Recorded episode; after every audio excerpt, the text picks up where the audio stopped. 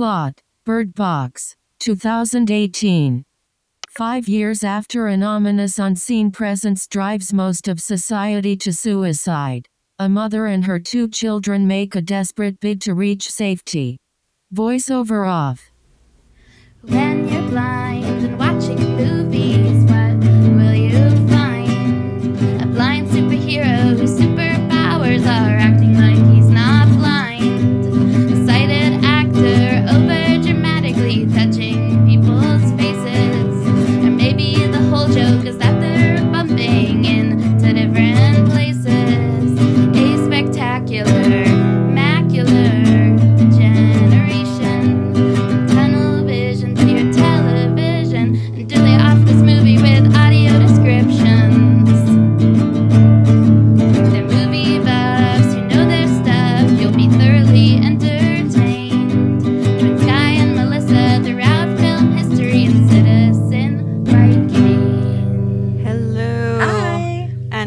welcome to Citizen Wide Cane, the podcast that will only be safe in very specific apocalypse scenarios. My name is Sky McLeod. I'm Melissa Bukta. and today we're talking about Bird Box. Yes, we are halfway through Scared Sightless at this point. Yes. Yes, and it was my week to pick the movie, and this is what I chose. I knew this movie would kind of be divisive and a bit hard to talk, uh, to talk about because technically, ob- obviously, spoilers for Bird Box. This came out in 2018, so if you haven't seen it, mm, sorry. Uh, the only truly blind characters in this film are the characters we meet at the end. Yeah, this seems to be your new whole bit because the Yep. last movie you picked, the same was true. We had a character who was blind for the last five minutes of the movie. that's true, and I, I, I truly hope this does not become my thing because I, I'd like to get out of this particular wheelhouse. But uh, I really want to talk about Bird Box last year, and we just had. We just had so better many horror movies more, to watch. So many more movies to talk about. So we, uh, well, this about okay. it this so year. this movie kind of it has characters that are um, situationally need to be blind. Yes, yes, and so that's why I, I thought this would be a really interesting Yeah. movie to talk about. It's not. I mean, in a way, it's actually much more about blindness than Wild Hearts are free as a whole Mm-hmm. movie. Or why do I always say Wild Hearts are free? That's what I. Wild Hearts cannot be broken. Yeah, Wild Hearts can't be broken. Um, that movie is technically really only about a blind character in the like summary of what the movie is about overall Yes. but when you actually watch the movie if you cut out the last 10 minutes then you don't it has no bearing on blindness whatsoever it's nothing to do with blindness Mm-hmm. whereas this movie technically the characters need to become blind right. constantly for most of the movie. So in a way, it actually is much more of like a blind related media because of that. It's Yeah. weird though because you're right. Yeah, that there is technically not a blind character until the end. And to the point that I was like, I guess but it was just to me very confusing because I've not seen this before. Okay, so and this is my full disclosure. This is my second rewatch of this. So- Right. Yeah. So I did notice other things, you know, the second time around. Uh, but I'm very curious as to what you thought about it.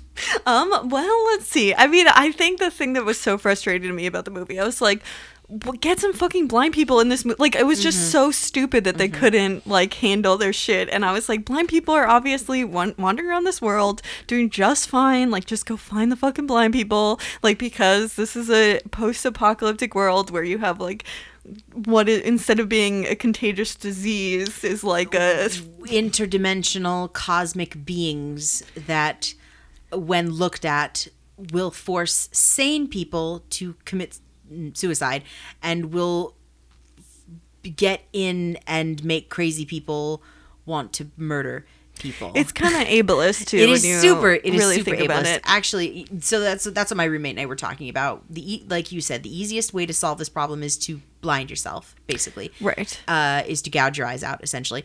Uh, so I don't necessarily like what this movie has to say about blindness or being blind, and I.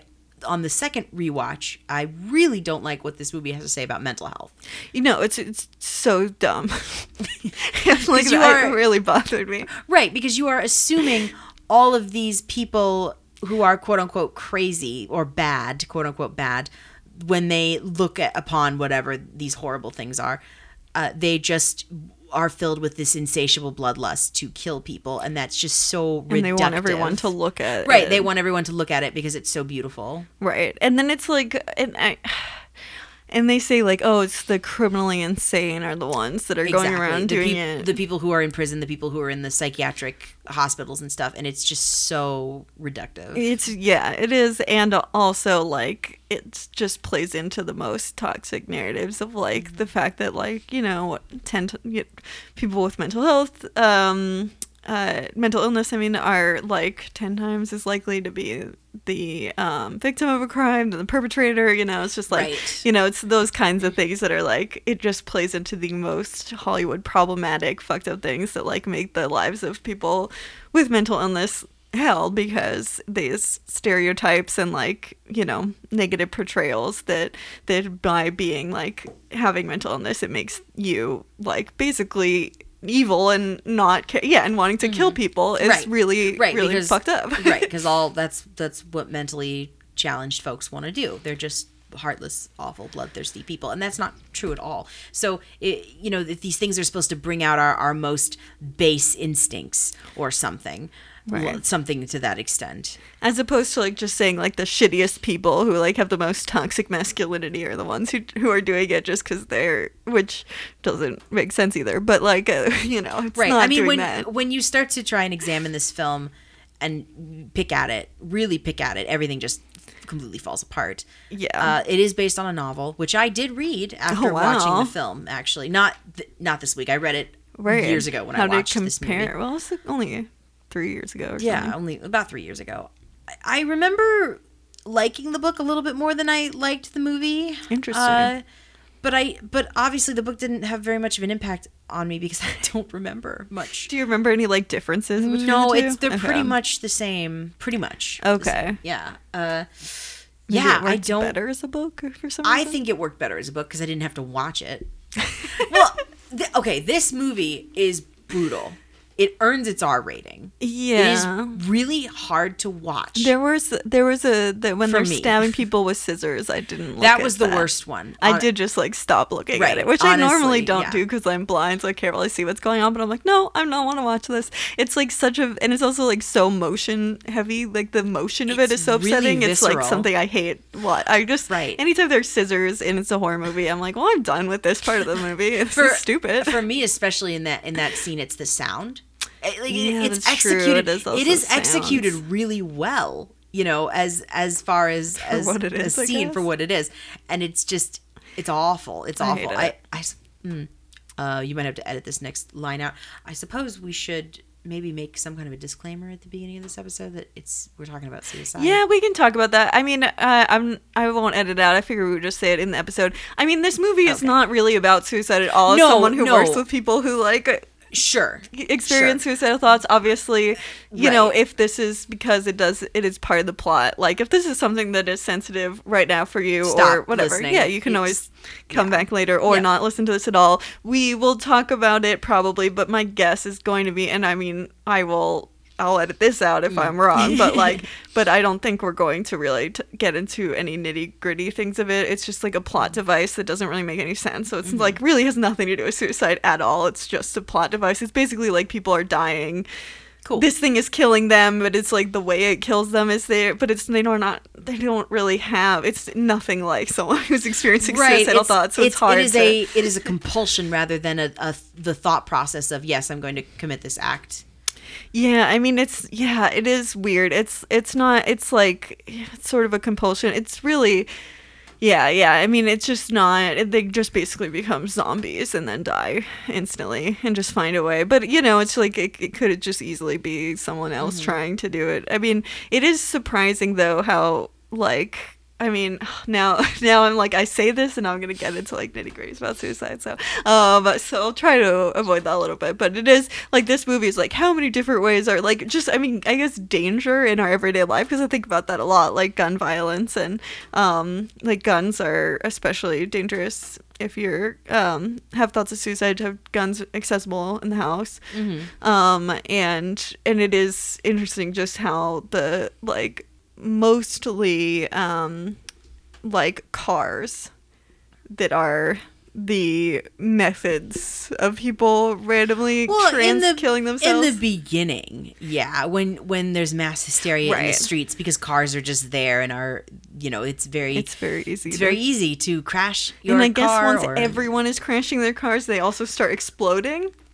Well, that's because it's a movie. Uh, Yes. MythBusters have, has proved all these car myths time and time Wait, so again. do cars not explode? no, ever? they don't. Well, not maybe not ever, so but they, gas they have them. to. You would think that, right? Because you know, in a, in the movie, you shoot the gas tank and the car explodes, right? Yeah, it Doesn't actually happen. If you shoot the gas tank. Doesn't actually. But happen. like, if there's already fire around, I thought Then you still aren't you supposed to get out of a car when it crashes? yeah, obviously, but you know, I mean, I don't know. But anyway, this movie is like tries to figure out what's dangerous around you, which I mean, like, fine, whatever. Mm-hmm. But um, I mean, it's everyone just becomes a zombie, but they, yeah, that instead of being a zombie that like continues to exist, they just die instantly by yeah, killing themselves. They want to kill themselves. Yes. Yes. Uh, so basically, our main character is Mallory, played by Sandra Bullock, and her she and her sister, played by my favorite scream queen, Sarah Paulson. I love Sarah Paulson. Just she makes anything better. It, the first the first twenty minutes of this movie are great Yeah. because she and Sandra Bullock are there, and, then- then, she dies, and I am sad, but that's okay because I have. Eight seasons of American Horror Story, so it's everything's great. That's good. She's the be- literally the best part of that show. well, she and Jessica Lange. Anyway, um, So this Yes. movie's only good in the first ten minutes. Is the moral of the story? Um, um, but it's a weird. Well, the way it's told is so weird because so much of the movie we're cutting back to her. Right. Like this is something that's it's like five and a piece years later. right, Um, and that is how the book is too. Okay. The chapters flip flop back and forth. So It's really yeah. annoying. Like I hate this rhetoric device in TV shows because you're Mm-hmm. like, okay, well I'm spending the whole TV show like wondering how we got to this part that you started the episode with. Like it's annoying to me, but it's even more annoying when we're constantly cutting back and forth and back and forth and you're like, well any character that I'm invested in I know dies because it's just her Mm-hmm. and two children that like you just at very early on have to assume are the two pregnant people's children. Mm-hmm. And and so I'm like, okay, so I guess she survives and then I guess both of the people her and the other girl and the other woman who are pregnant, I guess they both have their kids, but then literally everyone else must die except for Mm-hmm. Sandra Bullock's character and that's yeah, and that is what happens, but it's like Yes. annoying because you're like you don't I'm just like for any character I'm watching, I'm like, well, but they're to Mm-hmm. die. So I don't really I think one of the saving graces of this movie, and I don't even know if you could call it a saving grace, but but I, I think that the acting is pretty good for for most everybody, honestly. Uh, Yeah. not you know, not everybody's a shining star, but I I they the cast is stacked. Actually, there's a there's a lot of of names in this movie, and I think they play their parts very well, and they're engaging and interesting to watch. And I do care about them when they die. I do feel sad. I do I do feel something. I don't want to watch all of them die. You- Yeah. you do, but I I I I'm really pulling for them to stay alive. most of them. Mm-hmm. John Malkovich can die. he was his character is really interesting and i the first time i watched this yes i had i had the very same reaction i was just like well he can go and die yeah he's a curmudgeonly old conservative republican i don't know but he's just mean and mean He's and just an stuff. asshole. he's just an asshole but in the end no good reason. right but in the end if he could have gotten out of the garage uh, i think he i know he would have tried to save everyone in that house Yeah, I even though he's a curmudgeonly asshole But he's like not the lovable kind. He's like No. completely unself-aware. No, he's, he's an asshole. mean, yeah. And like he only saves, and he kind of doesn't care about anyone's life that much. Like he's more happy to kill someone he doesn't trust than he is to like Right. save someone he like I guess does if he does trust anyone. Sure, but he's but he's also the one who figures out what Gary is up to, and Because he doesn't trust anyone. It's like No. C. It's like that's not Right. the best attribute. That doesn't endear you to like. I'm like, yes, I think it is an important trait to have Mm-hmm. sometimes in survival situations, and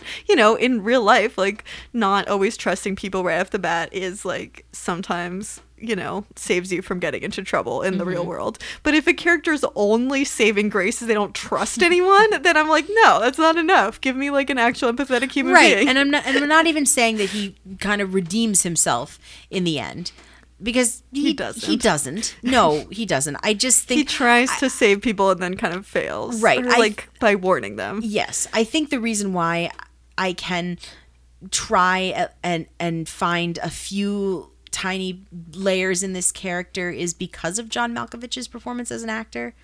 I Yeah. guess I'm I, I I'm using that to justify the fact that these people are watchable and I care about them because the acting is is pretty good. Yeah. Yeah, I mean, it's and it's written not like it could. This movie could be written a lot worse.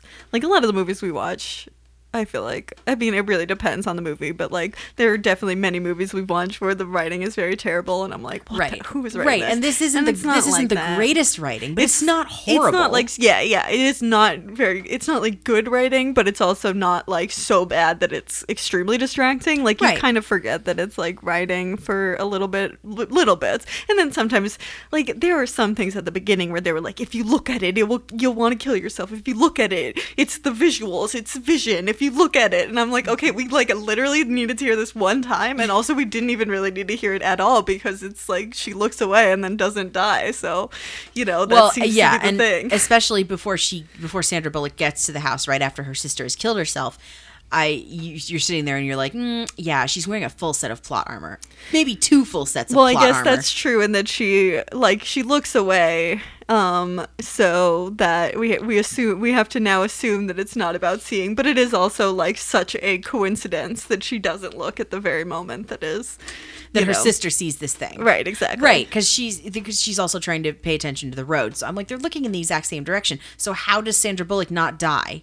Well, she goes to get. She's looking for her phone or for um. Oh, right. phone. Okay, she go. Yeah, you are correct. Okay, Yeah. well, fine. She's still wearing plot armor. It's plot armor that that was the exact moment that she looked to the back of the car. But like when that happened, I was just like, yeah, where are all the blind people? Why aren't blind people like figuring this shit out? Why aren't they going to get stuff from the stores? Why aren't they like Right. helping everyone? Right, Like where would where are they? because we're all stuck in compounds and institutes and stuff. Apparently. Yes, so like, is that's? I mean, have we spoiled them yet? Oh, I mean, the end is basically yes. Sandra Bullock and the two kids survive, and we find out that the safe haven that is being broadcast on the radio is a blind institute. Where it broadcasts on like a ham radio of like an radio, actual yeah, yeah. conversation, like a phone call, basically. Which I'm like, why didn't the guys just say that at the time? Like, it's not like a secret. He's like, this is where we are. Come, we can help. Like, he doesn't. It's not a secret that they're blind. It's blind people. Like, I would feel because I would not trust that guy. But if he said, Right. We're not- a bunch of blind people here, then I would trust him. but it's like I it's- don't they don't him yet. say it. They they don't say it because that's the twist ending. Which is not a twist ending No, because of no, course blind people are the ones who are alive. Right, it's lame because disability is only seen in this film until as a twist, Right. Uh, until it needs to. Right, because it's like so obviously made for sighted people. Because a blind person could never ever watch this and i'll be like, "Where are we? Where are all the blind people? Where are we? We would be surviving. Where are we? Why are we not the survivors that are helping everyone? What the hell is going on?" And the fact that it happens at the end, you're still like, "What? How did this not happen sooner? How does she have to like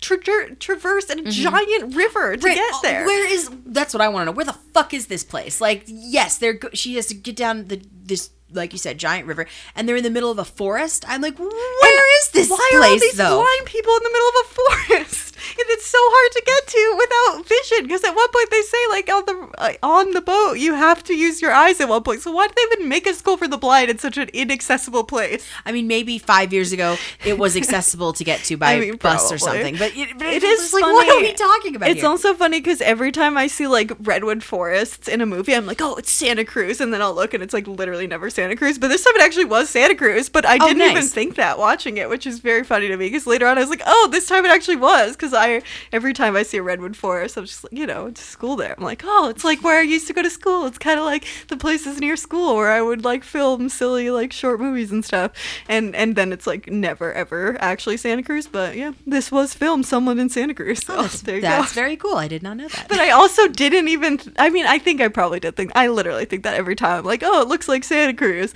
um, but yeah, so this time was. But I mean, in the book, the twist is the same too. Of course it is. I mean, obviously it's it's just the same. I don't understand why we didn't have that as the whole movie. Like, it doesn't make like isn't. I mean, I don't watch any Why of those other ones, but isn't like Right. uh, what is the what is the deaf version of this?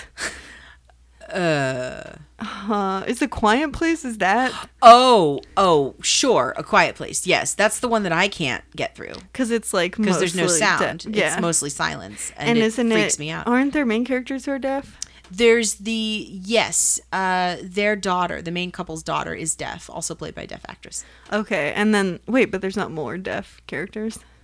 I don't that. know. I refuse to watch those movies. Okay, yeah, don't- you're I right. don't know. You've seen more of it in that you like even bothered to I try watched- at all. I got through the first 20 minutes, got really stressed out, freaked out, and upset, and stopped watching. I like heard a vague sense of what the plot is, and that was when I gave up on the Mm. entire concept. So that's as far as I got was like a vague understanding of kind of what the plot is. But yes, Um, it is. It's basically essentially kind of the same setup. It's here's it's the sense that you can't use. Right. And so why was it not blind characters to begin with? Is what's so baffling Sure, to me. and I think that's one of the few reasons why A Quiet Place works is because you have a deaf character, at least the one deaf character. You have a deaf character who is navigating this world. Right, it's just like disabled communities would fucking own in these situations. Exactly. Like, and the idea that we wouldn't is like offensive, like truly offensive. That if it only vision, a thing that was killing every single person with vision, that blind people would just be hiding away in a forest, not doing anything or helping anyone. I mean, they do help people, and but like the fact that our characters would never have any contact with blind people who are around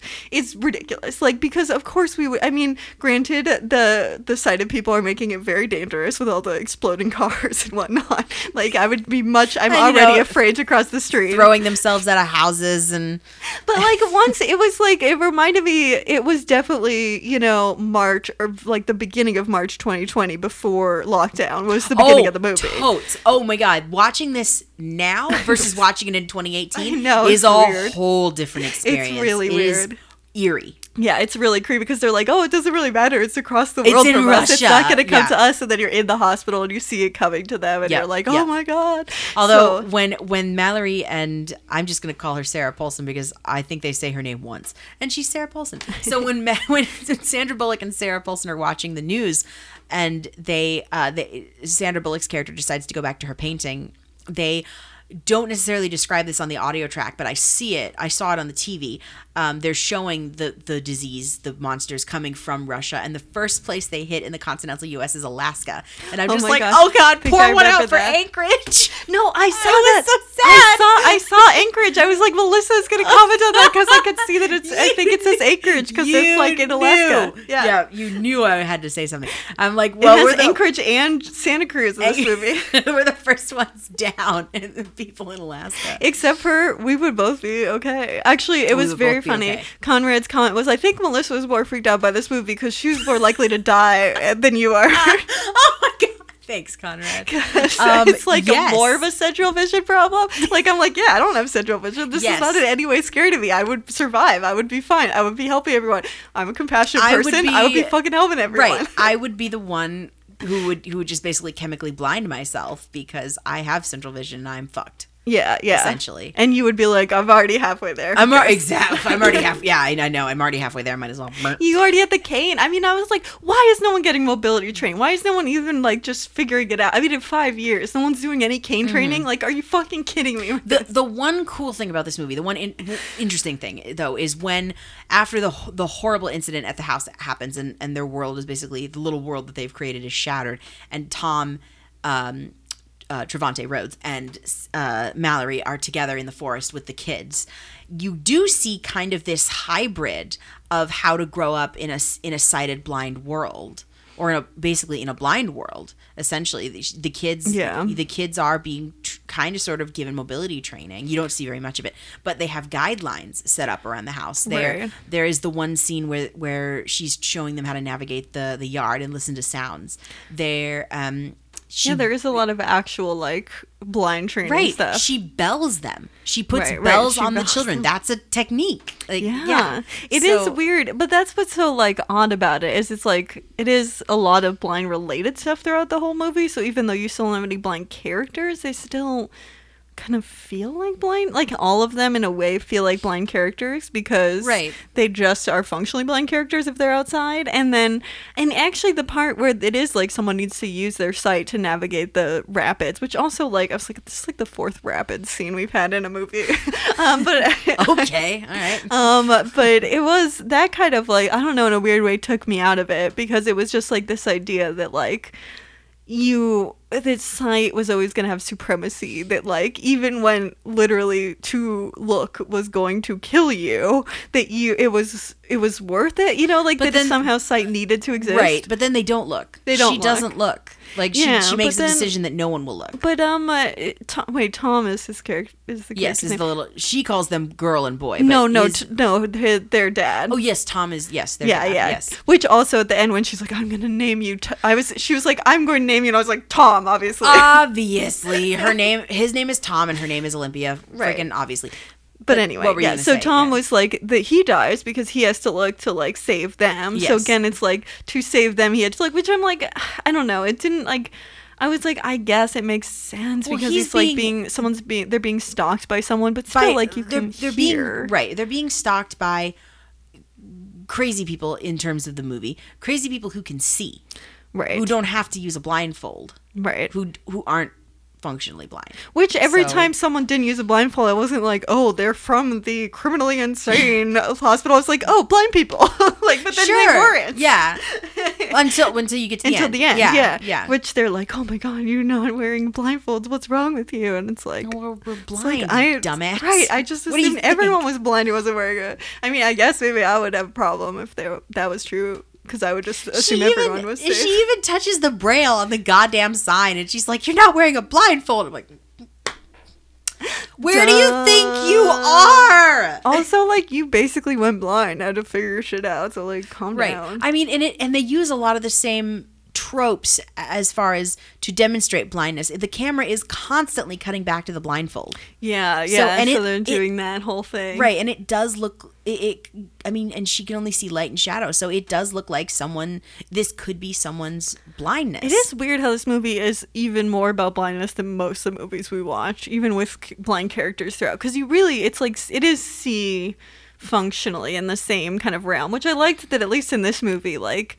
there were some untrustworthy people, but there were more. Uh, there was more of a mix of people, which I like because I'm like, yeah, a lot of people in crisis like try to do their best to like be kind, and and I like that the blind people were the ones who saved the day. So I think then those are both better than See in that way, but it was like kind of functionally See because every single character who wanted to stay alive had to go blind function Right. blind for the most part like Right. outside they didn't have to wear their blindfold but if they were ever near windows which i was like oh i relate to this too much um because i hate windows um I, all the window stuff. I was like, mm, Sky, Sky is feeling this. yeah, it was pretty. Uh, I was like, "Ah, I know how horrible it is when someone rips off the window covering. Um, the but- whole th- that's the that's the worst part and going back on rewatch it was the hardest part for me to get through is when basically when gary goes full nutsy crazy and tears their house apart essentially and murders everyone yeah, basically by They- exposing, exposing them, to yeah. light.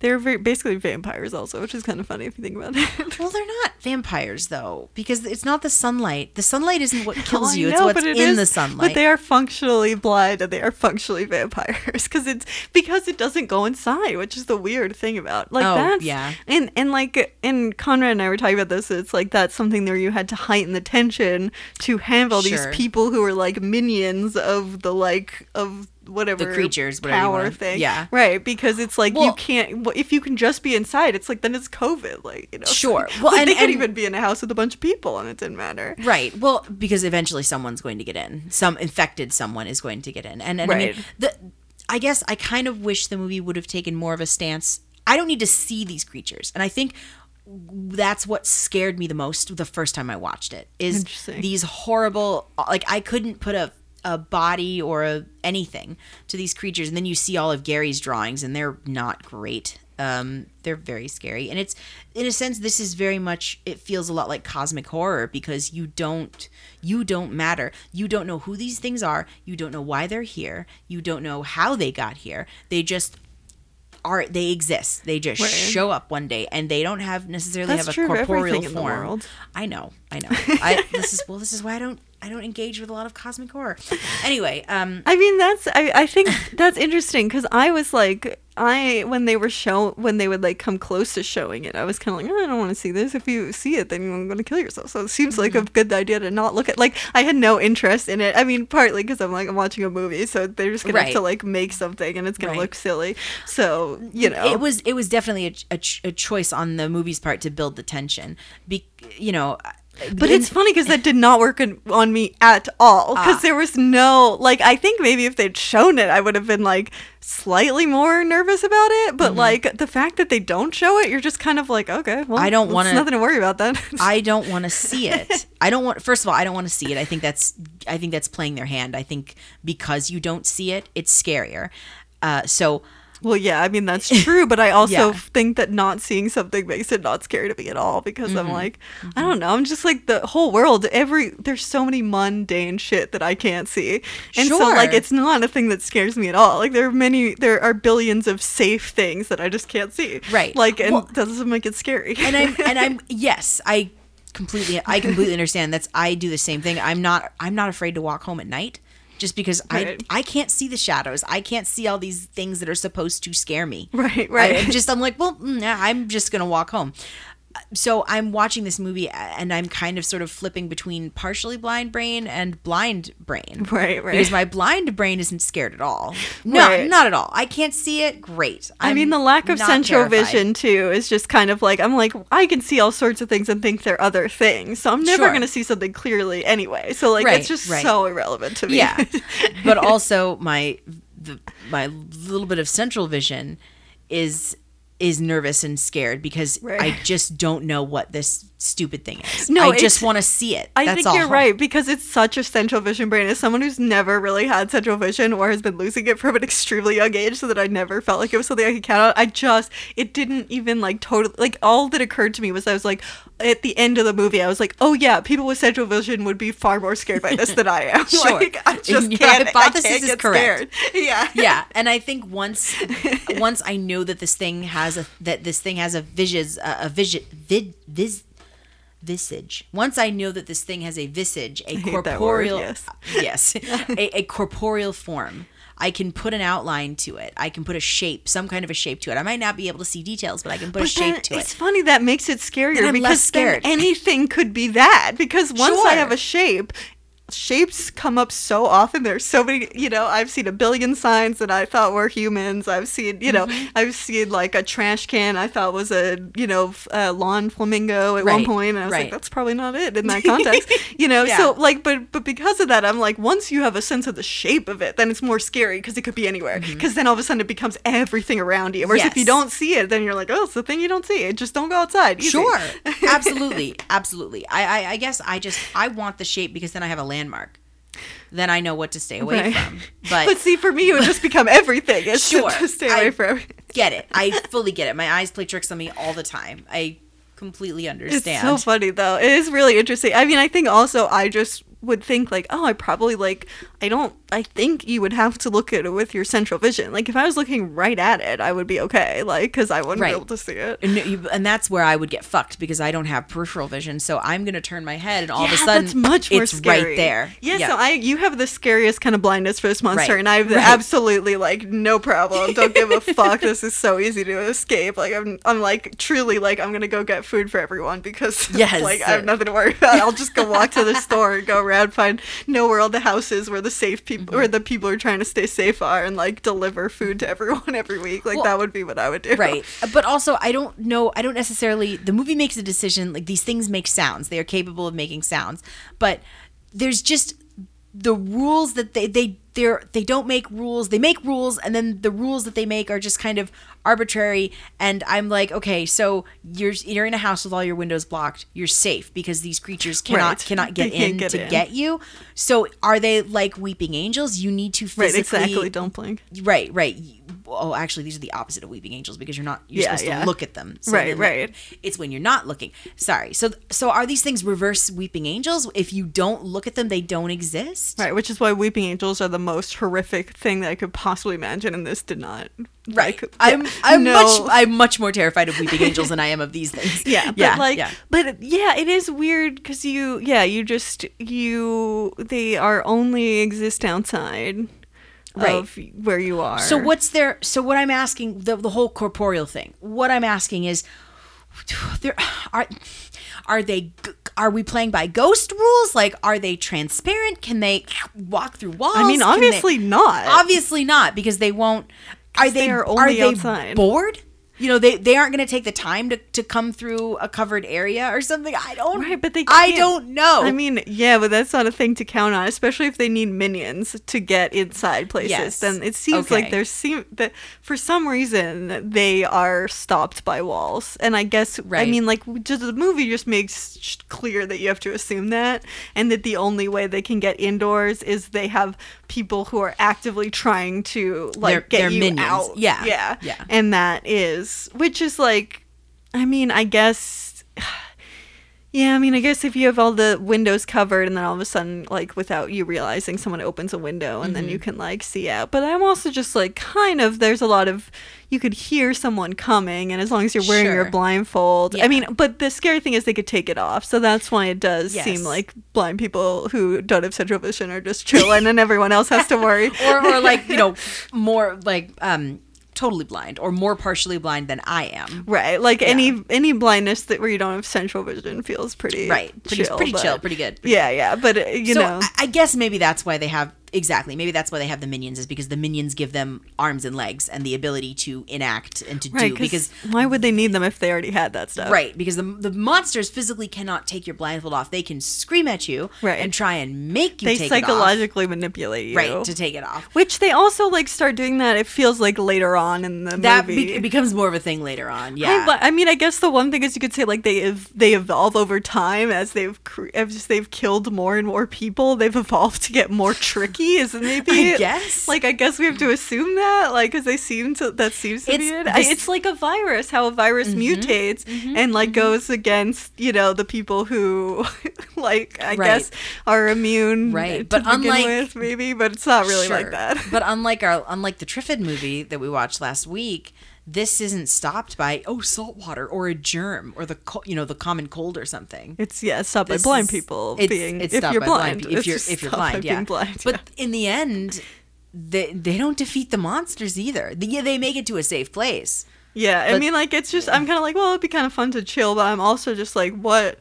Yeah, it, the whole movie, you do have this sense of like any, I guess it's a very post apocalyptic thing, but you're like, Oh, yeah. what is your purpose for going on when, I mean, I guess like to rebuild, but like you're still in the middle of an apocalypse. So it's like, what is the like driving force to keep going when you're in the middle of an apocalypse? Oh, yeah, And you don't really have hopes of defeating them, you just have hopes of escaping them. For right, long and you're periods of time. always running. This is your life now. And that anyone who's sighted has to really deal with mm-hmm. this in a way that like blind people who don't have central mm-hmm. vision don't really, but like everyone else has to. we worry. don't okay look we don't have vision right but or central vision but we have ears would you want to go out every day and get food and listen to a thousand entities in the sound of someone's voice who died And would you scream want at like you every sighted person you ever know to kill themselves at some point because they're like super vulnerable to these little creatures? like it's just No. this non-corporeal creatures that sucks. Like it's that just, would be awful It's a really because it's not even just like people are being born blind, which was one thing where it's like yeah you can rebuild then because it's like Mm-hmm. a whole you know population that's being born in a safe experience, but it's like they don't defeat anything. It's still unsafe for any sighted person, and that's not there's no guarantee that you know it's not like now every person's gonna be born blind. So it's just like. Every sighted person is doomed to begin with. Like they can't go outside. There's not a lot they can do. Right. Like they live in this little commune, but like they can't do a lot. Right, Like they're be inside. stuck there. Yeah, And yeah. then just like I guess hope that the like that the minions don't come in and like try to like because uh, the minions also have the ability to kill people. So even a blind Mm-hmm. person, they could still kill a blind person just you know point blank without like you know because the we the Gary the guy who we who's a minion the you know surprise minion in the end is he Right. stamps people with scissors and like actually actively tries to kill people without even just exposing them. So like Mm-hmm. even the blind people are unsafe still because they could still get killed by one of these minions. So Sure, absolutely. And uh, yeah, and I like what you said about evolving because Gary the minion, had had evolved to get them them to trust him. Which is just yeah, and that was also weird because he was also delivering exposition at that time. So it's like, why would you be the one delivering the exposition? It's wouldn't it be better to like get them to trust you? So they don't know that people that they should not trust people. Which also again is very confusing because at the mm-hmm. beginning of the movie they seem to think you can't trust anyone. Right. He's I think Gary is giving the exposition not for the people who are in the movie, but literally for the audience. But they, yeah, but I mean, all exposition is sort of for the Well, audience. I mean, yeah, you're for right. the audience. True, But true. like, but the characters, this is new information to them. It's not like they're like, yeah, we know this already. They're like, what? This is happening? There's minions going around from the criminally insane asylum.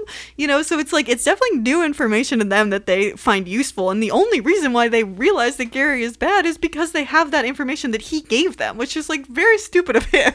like, so it's very confusing why he tells them that at all. And also, it doesn't make any sense why they why we have John Malkovich's character doesn't trust anyone to begin with, even before we have any sense of the minion thing. He's just like, I guess he just doesn't trust anyone, but also it's like, why do you not trust anyone? But if when they- it's like they're inside, they're safe. right. we but know if that. they had listened, that's the rub. If they had listened to John Malkovich and kicked Gary out, they would all still be alive and in their sp- safe space. I mean, yeah, but who cares? Well, I mean, but for how? right for how long? Because Yeah, there's for how there's a long is million other. Garys who are going to come to the door. Well, but you it's know, yeah. I mean, it's just also like, why did John Malkovich ever have? Why did anyone even like?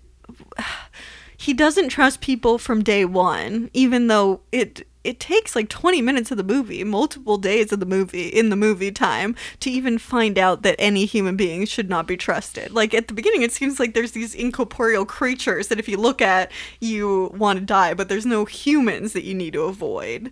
You know, because all the humans with the second they look at it they're like they kill themselves within like 2 seconds. Like it's like uh, 30 seconds is like the most we see from like being infected to being dead. And so it's just like why not trust people in that situation? It doesn't like I don't understand where his lack of trust comes from. Like right off the bat, he has a shotgun and like won't let anyone in the house, and it's Well, like, how could you let any also person in the house? he also just we need to remember that when Sandra Bullock gets let into the house, he watches his wife immolate herself. I guess, yeah, but like, I mean, but really misplaced, uh, just weirdness. I mean, like you know, Sure, sure, okay, like fine. Killed his They needed they needed to have they needed to fill the curmudgeonly old man trope, and they did. I guess, yeah. I mean, it's just, it's completely uh, the best. Trump supporter is like really the only, I guess, I reason hate- you can use. right, I do hate that aspect of his character. I think that's really But it's forced. the only thing, it's extremely forced, but it's also the only thing that justifies any of his behavior because he doesn't have any reason to not trust people. He doesn't have any reason to be like, I'm going to protect with a gun because he's like obviously letting a bunch of people in the house to stay safe. So it's not consistent. Like, why does he think some people are Right. unsafe? When he has no reason to think that other than being an asshole. like, it just doesn't make any look, sense. these these characters are not deep. No. They're they're they're designed to be with us for half of the movie and then die. Right. There's, I mean, it's has so many plot holes. We haven't even gotten to the fact that Sandra Bullock does not name her children for five years, and I still yeah. don't understand why. Well, okay, so and I think they explain the author explains a little bit about this in the book, but Okay. basically she doesn't want to get um she she doesn't want to be a mother. I mean, she starts out the movie not wanting to be a mother Yeah, and they she's do and she's up. pregnant. yes. So she's going, you know, she's going to have a kid. And then not only that, she gets two kids and she doesn't want to be a mother. So over the course of the movie, it's her learning how and coming to terms with the fact that she's she's a mom and she's also learning uh, to love to love the kids basically and to love the the fact that there there could be a spark of hope Yeah, she's so world. lucky the child protection services are like completely run down at this point because the way she treats her children is terrible. I know. I know. It is it is mean and and, abu- and abusive and gross and but anyway, she calls them boy and girl because she's she's trying not to get attached. And she and at by that point in the movie, she's like, "What is the point? What is the fucking Well, she- point of doing anything normal?" That's why she gets mad when Tom is telling the kids the story about the oak tree. Right, but she's like, they need to survive. We got to keep them surviving. We can't Like, so why, if you're so focused on your kids surviving, you won't even give them names? Like, that is so inconsistent to me. Those are Sure. two very extreme things Yes. that do not in any way go together. Like, because if you really, all you care about is like, she even tells the kids, like, if I die, you gotta survive, which I'm like, fuck you, because these kids are not gonna be able to survive if you die. They're five years old. You are an adult. You're the only reason they're surviving right now. There's no fucking way a five year old could survive in this world. So to give them that and to tell them that, like, especially what if one of them dies really quickly and then the other one is like blaming themselves for like not doing well, you know, it's just such a psychologically damaging thing. And like, you have to just know that as a mom, you're just never The- going to, they're not going to survive. Right. The naming at the naming at the end of the movie solidifies her firm emotional, physical attachment to the children. She's she is their mother. She has claimed them as her own. And But she wants them to survive, bar nothing, to an irrational extent. So it's like, isn't that Right, but part it's- of being a mom? yes, uh, sure, you uh, uh, you know a mother wants her children to survive, absolutely. But she also is working through the fact that she she doesn't want to be a mother and I think she I think she thinks that this is the best way to do it is if if they're just not attached to anything and she is not attached to them she is a means to an end to But- get to get them to the safe place I mean, I guess. I mean, that just doesn't make any sense to me. I'm just like, I don't under. I mean, yeah, you're in a situation where you can't. There's not a lot of joy. Also, like the fact that she cuts off his story when he's like, I looked everywhere and I saw the whole world. I'm like, yeah, good. Like, don't tell the children to look. Like, they're in a situation where they will die if they do that. Like, don't tell them a story from a time so different from now. It's like, you know, being like, yeah, that was so wonderful when we all went to like a giant, you know, a concert But, where oh, there was like 10,000 of us Right, all packed right. into one. So yes, but we still but we still tell yeah, that's that's you could totally draw a parallel from that scene to like lockdown. Like we still tell stories about those times we went to concerts and those times when we gathered and those times when we did Right, but whatever. that's like- we, we tell them because it's hope. It is it I side with Tom in this situation. It is literally telling yourself these things to hope for But he's not. Con- First of all, he doesn't contextualize it. And second of all, No. eventually COVID will go away in a way that this will not. It doesn't seem like this is going away anytime soon. Sure, I right. I'm I'm just trying to draw re- a real parallel. But yeah, no, I get it. But we keep we keep telling those stories. We need to keep telling those stories because we need to keep hoping that it's going to get better. We don't know what better is in this movie situation. I don't know what better is. not even in the real world. But Sure. I mean, yeah, I guess there's just like the trajectory of this this disaster that we're seeing pan out is just like completely both feels extremely unknown. So there's it seems it just seems like the idea of looking outside is becoming more and more entrenched as a dangerous thing to do and it's not going away. Right. Like it just seems like it's getting even more and more dangerous as the movie goes on and it's not it doesn't look like it's going to let up at all. Probably in their lifetime. Like But- it just doesn't seem that Yeah, way. but he's not telling the story so that they will go just look outside. But they're five years old. It's just they get a lot of information and they make a lot of weird. That's part of being five, and they're in a very dangerous situation. And so you like it sucks because it's like a terrible thing, and you would never want to put a child through that. And like, you know, whatever. But like, it is. I, I I think they deserve to know. I think they deserve to hear just- to hear about the world as it as it was. But it's, it's also just such a weird sighted perspective too, though. It's like, Sure. I can't empathize Yeah. with this. Why not just make them love being blind, and then that's a way better lesson to be teaching them. Like, Sure. there's no real good thing about sight. It just it felt like all those characters like I'm never gonna see this again. It's like yeah, whatever, get over it. Like I mean, you know, yeah, it takes people time, and it is a It's process. an, it's an adjustment. It is definitely an adjustment and it's a process and you know it is a loss especially if you had sight when you were at a certain age but it is not helpful for people around you to be like it's so sad. You're never going to see this and you're never going to see this. Like that doesn't help anyone. And it doesn't and I also don't think it helps anyone for like sighted people around you to be like oh these beautiful things and you'll you know you can't even imagine how beautiful it is and you're just kind of like fuck you dude. Like I Right? No, like, come no. on hearing those if that's if those are the only stories you heard the, all the time no that doesn't that does not help at Yeah, all. I guess you're right. It's just like this one instance. it just I kind of just did it like I just didn't feel like it was worth fighting about. Partly, I also was just like, yeah, this is kind of dumb. I guess I kind of see where both of them were coming from, but also like Mm-hmm. Well, I- very unemotionally attached to either of their arguments. I don't know i mean i like i like the fact that we are having the same fight essentially in the as in the well, we, yeah. we are kind of having the same I fight. mean, I guess I do. I am. I lean towards Sandra Bullock. The whole movie, I did not really like her that much. But this is the one That moment I'm like, scene. that's kind of Yeah. sensible. Yeah. Um, and Yeah. then at the end, her emotional arc is that she stops thinking that and she changes her mind. Which I'm just like, and in a moment where the kids are being told by voices that sound like her to take their blindfold off, and she's like, "Oh, my wonderful emotional thing is I'm going to tell them this sight is great and they should see or like whatever," and you're like, "No, no, no, no, no, no, no, dangerous! You were correct the first time. Do not do this. This is not the time to be doing this, and it's also not that big of a deal. So like, also they don't need to know what sight is. Like, it mm-hmm, seems mm-hmm. kind of counterproductive to me. So the whole emotional arc of the this was also when Conrad apparently stopped watching the movie because he was Oh. mad. He's like, this Oh. is dumb. right, right. Yeah, no, the whole the whole twist ending is just the first time I saw this, I laughed. It was the only time I laughed out loud. This is like a just Book of Eli moment. Laughing. Yep, exactly. I mean, it just. Oh my god, it's just.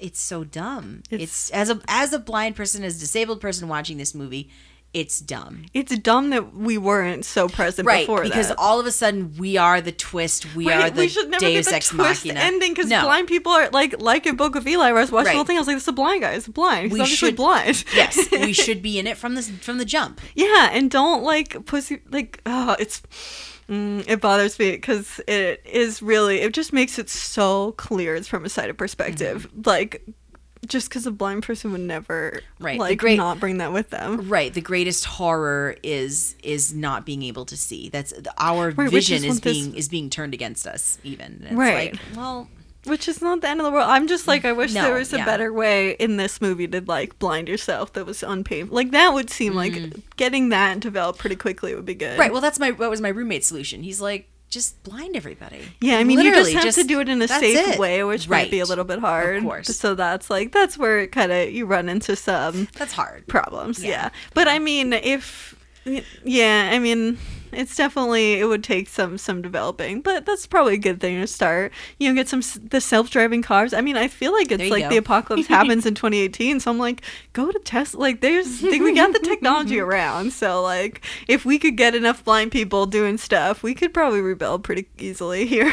Right. I mean, also, just no buildings would be built with windows anymore. yeah, That's just a ex- thing that wouldn't happen. Right, right.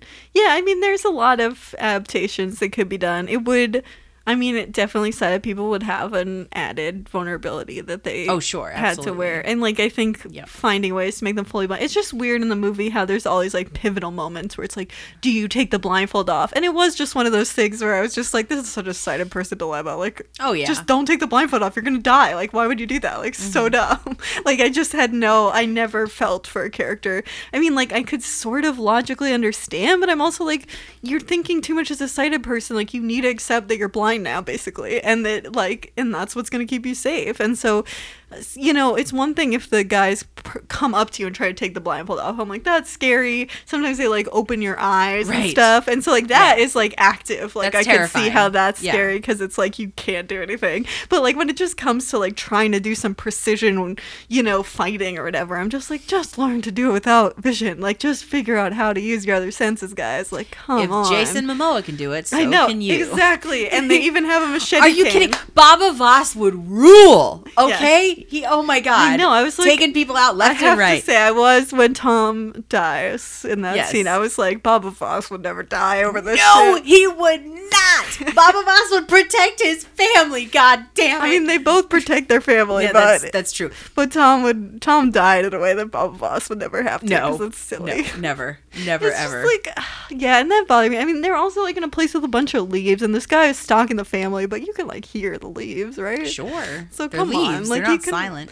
You know, there's more. Also, it does seem like I bet if you kind of just, if you wanted to just get your bearings really quick to just like look down at the ground, like it seems to be kind of up. Like if you're just looking, like peeking a little bit behind the blindfold, like down just in a moment just to make, just get your bearings and then like attack to save your family. Like, you know, I, I feel like that's not necessarily going to kill you. I mean, for dramatic effect, it, it has to, but I'm also Sure. just like, there's probably a way around this if this was a real scenario. Like, the, it's, you know, it's just But like it's not like we don't know. These things could have if if we're assuming looking them in the quote unquote eyes is what does it. You know, if they even have eyes, these things could have millions of eyes, thousands, trillions, thousands of eyes. And I think the eldritch horror of it all, like the Lovecraftian cosmic horror of it all, is what scares me. Is I what guess freaks it's just me like out when we meet this this this monster. Sandra Bullock is in a car and she just looks away for a second and survives because of that. So I'm just like, they're not that dangerous. like if you, if all you need to do is just look away for a moment, like, and that's how we're introduced to why our main character survived is because she just looked away for a second and then looked back outside. I'm like, so they're not like it's not like anytime you look, you're instantly dead. Like Mm-hmm. it does seem like you just also have to get unlucky. So for me, I was just like, I don't know. like Well, it feels like you can peek a little bit on, Sure. in occasionally, you Sure. know. Well, and to pivot, kind of uh, looking at it uh, on the outside, uh, I didn't. I it took me it took me until December of 2018 to watch this movie because when it came out, I refused to watch Ooh. because of something called the Bird Box Challenge. Oh yeah, I which- heard about yeah, that. which was a thing that was popular on about it. social media for a time. Yep, and YouTube changed Ellen their did it. guidelines. Fucking Wait, really? Ellen. Yes, El- they did it on the Ellen DeGeneres show, and I was like, "Woof!" I'm so offended. It is pretty offensive. It is really offensive. Basically, what it literally what it was was put a blindfold on and try and navigate your house. Or some people would set up obstacle courses, or just Well, do- someone yeah. got into a car accident, so that's why YouTube had to like update their yep thing Do- to yeah. forbid it. Don't do it. Don't. Oh, wow, that's really stupid. I yeah, I mean It is. It is just so offensive on so many levels. It it's very tough. is so. This movie though also gave me flashbacks to a few days ago when I was doing mobility training and doing blindfold stuff and getting stressed out by it. I was like, oh, I hate this. Mm-hmm. Sure. Um, yeah, but- absolutely. But it's like I don't know. I yeah I I had to because I'm blind. I was forced to wear a blindfold. Why would you? Why would you choose to do that too. when there's no need? I don't know. I mean, it's definitely it's kind of like it.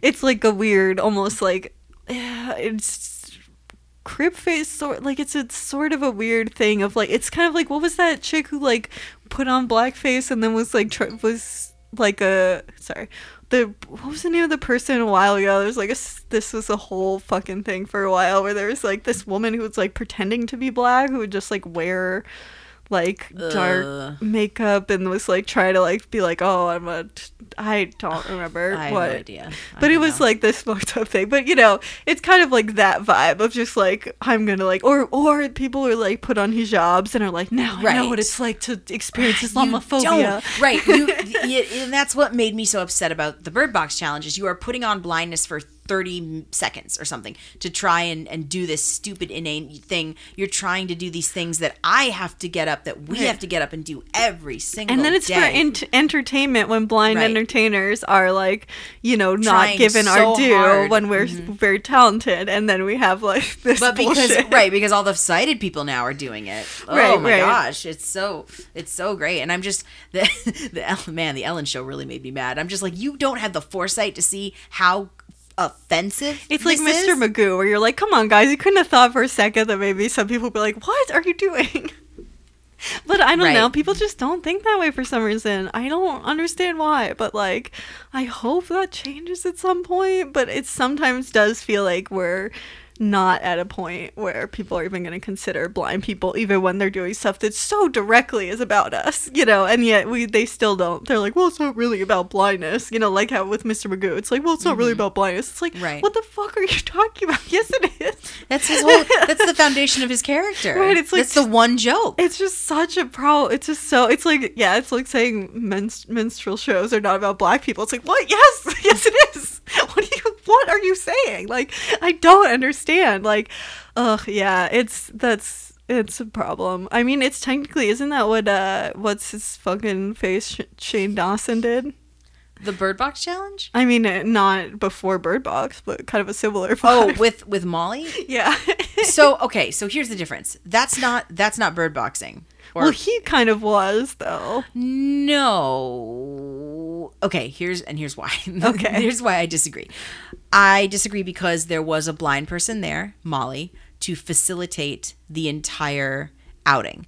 It was designed even if the even if they acted like idiots, which they did. They did. um, it was designed and facilitated by a blind person to experience what it was like what it is like to be blind It's it is kind of like Shane Doss without a babysitter, then, yes i because yeah, he yeah. acted the same way as I Sure, imagine all those sure. Bird Box challenge people did. yeah yeah it's not i'm putting on a blindfold and i'm gonna experience what this is like ah you know i'm gonna i'm doing this i'm doing it for the lulls or for the views or whatever no no no you don't have a blind person there you're doing it for all the wrong reasons you're not is you're not trying to learn anything yeah, I guess that's true. or, or you're not you're not trying to be empathetic yeah towards towards the per, towards a blind person or towards the situation or the condition of blindness. There's no empathy with with these idiots who are doing the bird box challenge. Yeah, though I don't know if at any time someone just puts on a blindfold there's really empathy. I mean, like you don't have to put on a blindfold to like understand the structural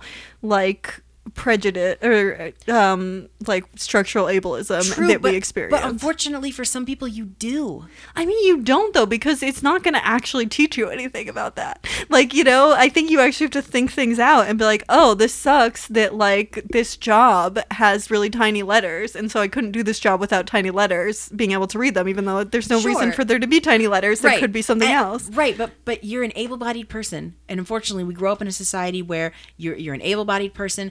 You don't necessarily even have to think about disability. Right, you don't it doesn't at have to all, cross but like, your mind. but we do have these stupid things for like in fifth grade, where for a week or for like a day or something, they make you like put a blindfold. Like that's just blind people's experiences, like which is something I had to do, which also in mm-hmm. retrospect is really fucking bullshit because I was like, oh wow, it's kind of like I don't know. Well, like, okay, what? but but hang on. Do you, if you remember, was there a, a blind person or a visually impaired person facilitating the event?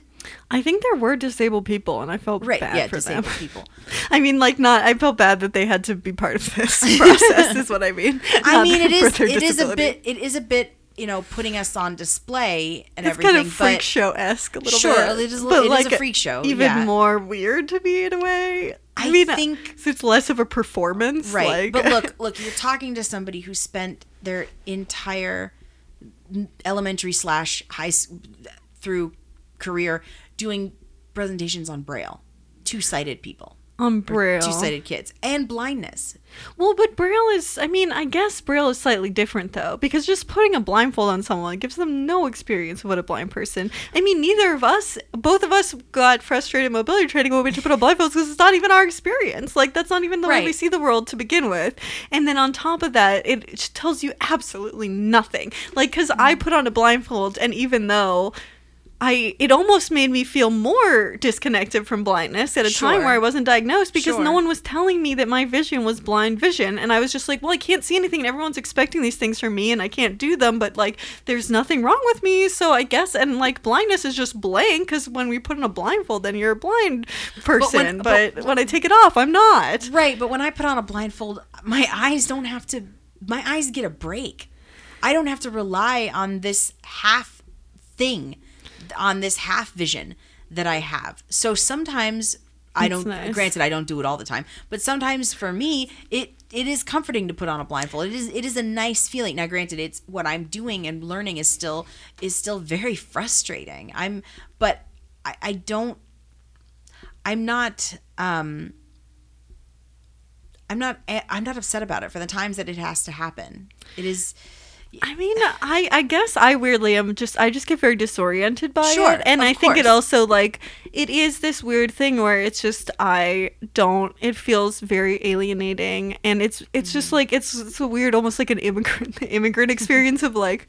You know, going back to like you were born in the U.S. and like you know, and but your family's from somewhere else, and you go back to that place, and you're an American, but then you know you're whatever when you're here. culture shock. You know, Yeah. But but then like either way you're wrong and that's like sometimes that kind of thing makes me Mm-hmm. feel like that way with blindness and that like i had to be forced to grow up as a sighted you know quote Mm-hmm. unquote sighted person even though i was not at all um but then when i want to like you know do blindness things when I have to put on a blindfold I I feel like I'm not blind enough to be blind and so I feel like it's I'm an imposter in this world because it is disorienting for me and I use my peripheral vision it's so much of your vision is peripheral and it's not Mm-hmm. clear vision so there's a bunch of stuff I can't do and it blindness affects everything I do in my life Mm-hmm. And but when- it's I still have so much Right. field of vision Right. so to take that Well- all away is scary Right. Oh, definitely. And when I'm in a room full of blind people, I get really nervous and self conscious because I have vision. I'm usually one of the few people who has usable vision. that's so weird because you're like you're part of the 90% Sure, absolutely. But then,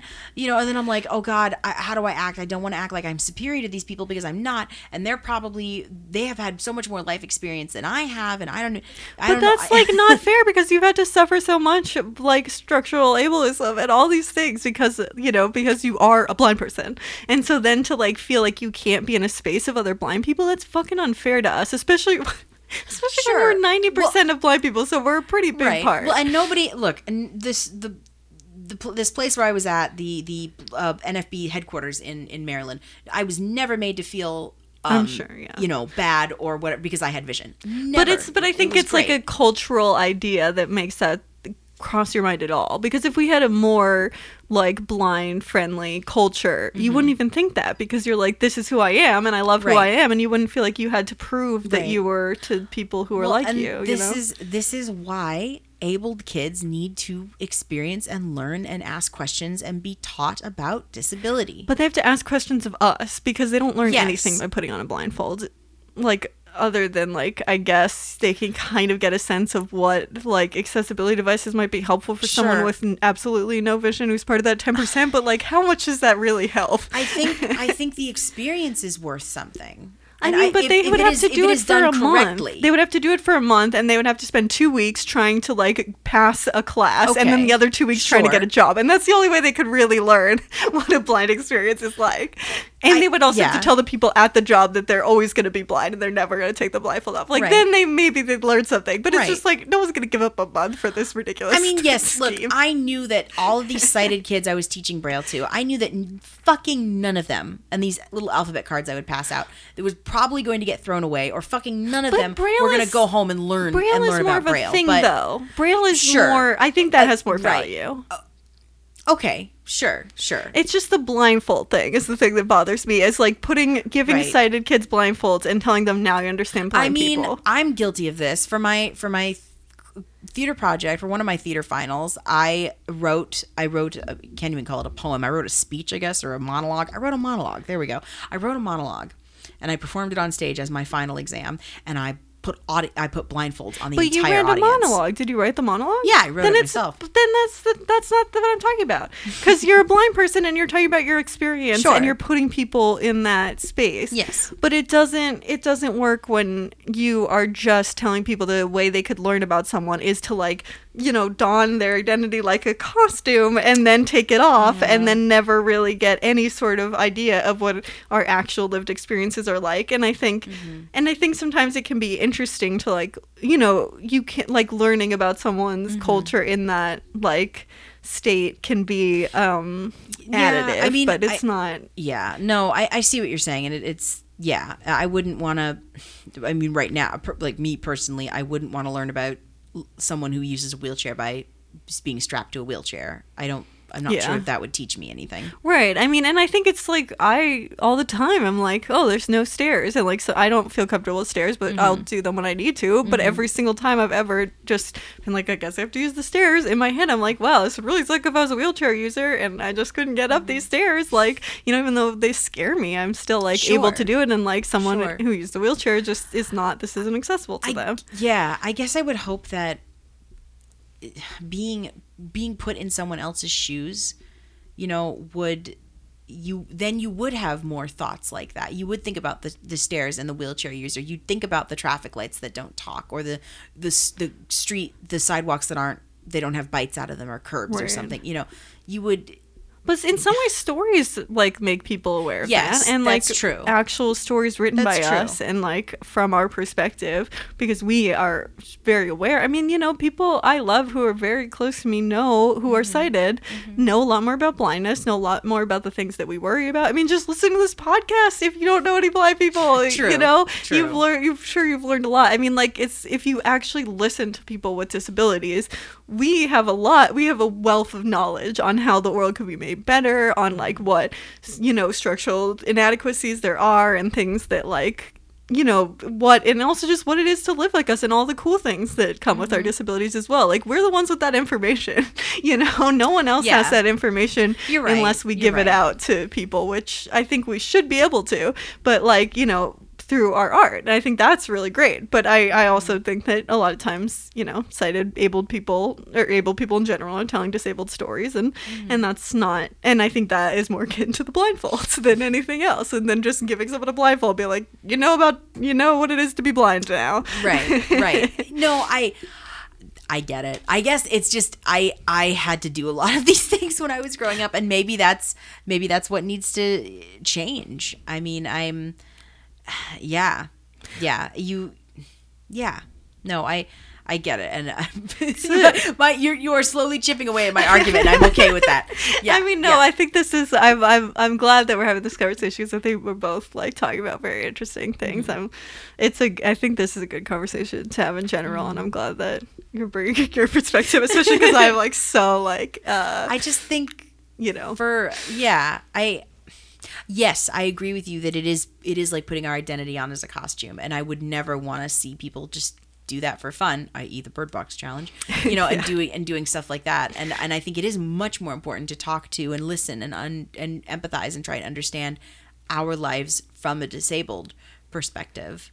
Yeah, but I I don't necessarily think it's it's super awful to want to give someone a tiny taste of that experience, you know, for a, for a little while. as If like it's part of as like a part of a spice lesson. within a full sure, meal. right, exactly, as a little like sousson, you know, just a little side thing. I mean, uh, if it's facilitated, you know, if it's facilitated by a disabled person, if it's facilitated correctly, and then there is talk, and then there are questions, and then there are stories afterwards. I think that maybe. I agree with you on that. I think like you know my I don't my art form's not theater it's film and I Mm-hmm. definitely wanted to do things where you play around with I mean it's a visual medium and so you can do a lot about playing around with act, our actual perspectives in a visual medium and like you know taking away vis- visuals or like you know um what's the right word uh um distorting them in different Yeah, ways yeah. so I, I mean i think in a lot of ways I, I just agree with you on that like i think i have the same you know I, I have that same inclination and i don't think there's anything wrong with it. I think it's just like it's it's when we're and I mean, I guess this is kind of what you were saying with the the Molly like leading the way, and I think mm-hmm. it is when we're leading the way. I think it's just when it becomes so centered on the person that is has the blindfold on. I think mm-hmm. that's when it starts to become a problem. Like if it is just if you're sitting in an audience or if you're watching a movie mm-hmm. and you're not being at, you're no one's like quizzing you about how you're feeling right now or asking you like the sighted person with the blindfold a bunch of questions. Like I think that is when it becomes a problem because it's like centering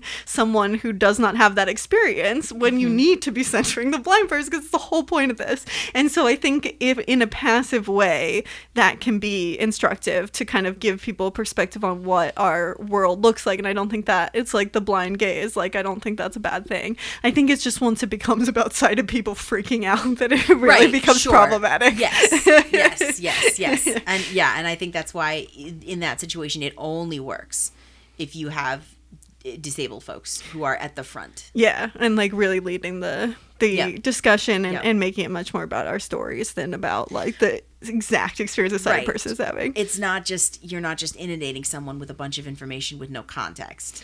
Right. You can kind of and and I mean there's a lot of artistic like merit of kind of it, you know adding our perspective. It's you know it's literally you know like adding our perspective to a conversation that doesn't usually have our perspective. And so I don't think that's a bad thing at all. And I think it's necessary for art in general like and I I do you know, I think art is good because of its limitations um, when you utilize those. And so, you know, I think I've said this before on the podcast. That's why disabled people should be all artists, really. Right. Um, because we are the, we inherently own that. Like I was talking about that with my physical comedy teacher about how, like, she was like, yeah, usually we just create obstacles. Like in clowning, you just create obstacles to, like, for the humor, but, you know, you have more ability to do that when you are. And I was like, yeah, we come with obstacles built in as blind people. Pretty but getting much. to like still you know find ways to like and and you know i think you like with something like physical comedy there is that like when do you like go into a problematic place there's like a way to kind of navigate that and that's a whole other podcast Mm-hmm. right. I mean, we've, we've honestly we've seen that. We, we talked we talked uh, way way back when when we were talking about Men in Tights. yeah our second episode Yeah. um Yeah. yeah, which i and i think that like we've not really had an experience of a blind person playing into like using that which i think Mm-hmm. has a different tenor to me um so it'd be interesting i mean i would love to have this conversation about that especially if there's a movie where we could have a conversation about a blind Yes. actor doing more Oh, slapstick yeah. blind stuff i mean i Yeah. would love that there's like no blind actors ever playing blind characters so i'm not holding my breath for that but um i'm hoping i mean i'd love to see that because i would love to talk about something like that but um but yeah i mean i i also think we could kind of probably fill a whole other podcast with that discussion but Oh, definitely. but yeah i mean i think that like finding but using your limitations i think to to make your art more um interesting and poignant or just like kind of making it art like i, I yeah I, i'm totally in support of that and and i don't think that's a bad thing i don't think you blindfolding people in the audience was a bad thing um i think that's cool it was for art. You know i yeah yes. Go for it. It's better than all these sighted people making movies where they're like, the twist is blind people exist. Which brings us back to Bird Box. Right. Oh God. Bird. Yeah. Bird Box Challenge. Don't do it. Don't super, do it. Super offensive. Don't do it. Name your children. Also, this really bothered me in the movie. Don't name your child boy and girl. That's that's basically my Well, you're review al- the movie. and you're you're already forcing gender upon your your children as, as well, if, just by naming. Are you gonna boy let boy change his or her name to girl if it turns out that boy is a girl? Right. because talk about it. Yeah, talk about a gendered name. Wow, I didn't even think of that. I should have thought. I mean, I, I maybe part of me thought of that. I was just so mad about it that I just I don't think I think I was not thinking straight. It just But- got so stuck in your craw. it really bothered me. I, don't know why. There's it is funny the things that like truly like make me so mad at the movies we watch. I'm like I'm a weird person sometimes. so the things that just like destroy me make me so mad. But anyway, yeah, I feel bad because I feel like sometimes I'm kind of hard on moms in movies that we watch, and I feel a little bit worried about that sometimes. But also we watch some movies with some pretty problematic or weird mother We- characters. There's there's very few great stellar examples of mothers that in we've watched. we watch. Yeah, so I but uh, every time I'm like I feel a little bit bad because I'm like take care of your children or whatever. But it's just like I don't know. Yeah, whatever. I still stand by that Sandra Bullock in this movie is like a ridiculous mother and should name her fucking children. Just give some names. Come on. she Um, does at the end. at the Tom and very Olympia. Those are their names. Then I guess like I mean, could you? Those are not super gender non-specific. I thought Olympia is not a name you hear very often. I know, all, right? So. That's actually kind of a cool name. Not gonna lie. Wait, is that the name of her sister? no, Olympia is the pregnant. Olympia is her mother. her mother well oh the mother of The mother of the girl, not yes. not Sandra No, mother. yeah no. that's what i thought but i couldn't remember i don't know there's a lot of characters in this movie um and then we see the doctor who was looking at the Doc- ultrasound Dr. Lapham makes it out. which is so funny because i really was thinking what happened during the first 20 minutes of the movie and then i was like well i guess we'll never find out Boop, there she is at the end. Uh, yeah, I mean, th- hmm.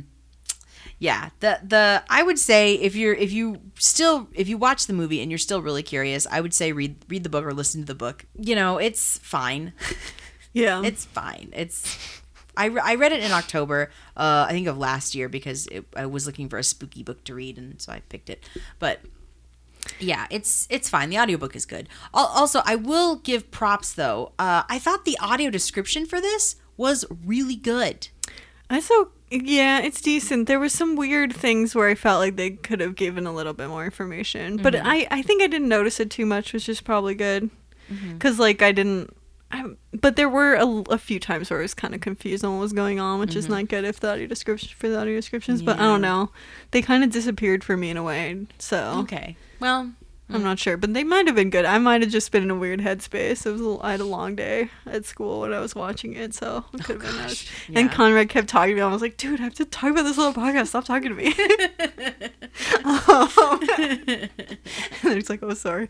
Well, but I had to go back. So I was like, I missed well, this my, story. my roommate was funny because he kept he poked his head in and was like, "Are you watching Unsolved Mysteries?" And I was like, "No." I'm, and we had talked about it. I was like, "I'm, watching, still watching Bird Box. Like it's only been on for It's- 20 minutes, But it's two hours long. it is so long." And and he's like, "Oh, I thought I thought you were watching uh, true crime because of the narration from the audio description." Oh. It's like, no, no, no. I just watch everything with audio description. Yeah, that's funny. Well, hopefully you'll get used to that because hopefully you'll Oh, get to watch enough he's stuff with audio fine. Yeah, description. yeah. That's so weird though. That's very funny to assume that it was uh, True crime. true crime instead of just an audio description movie.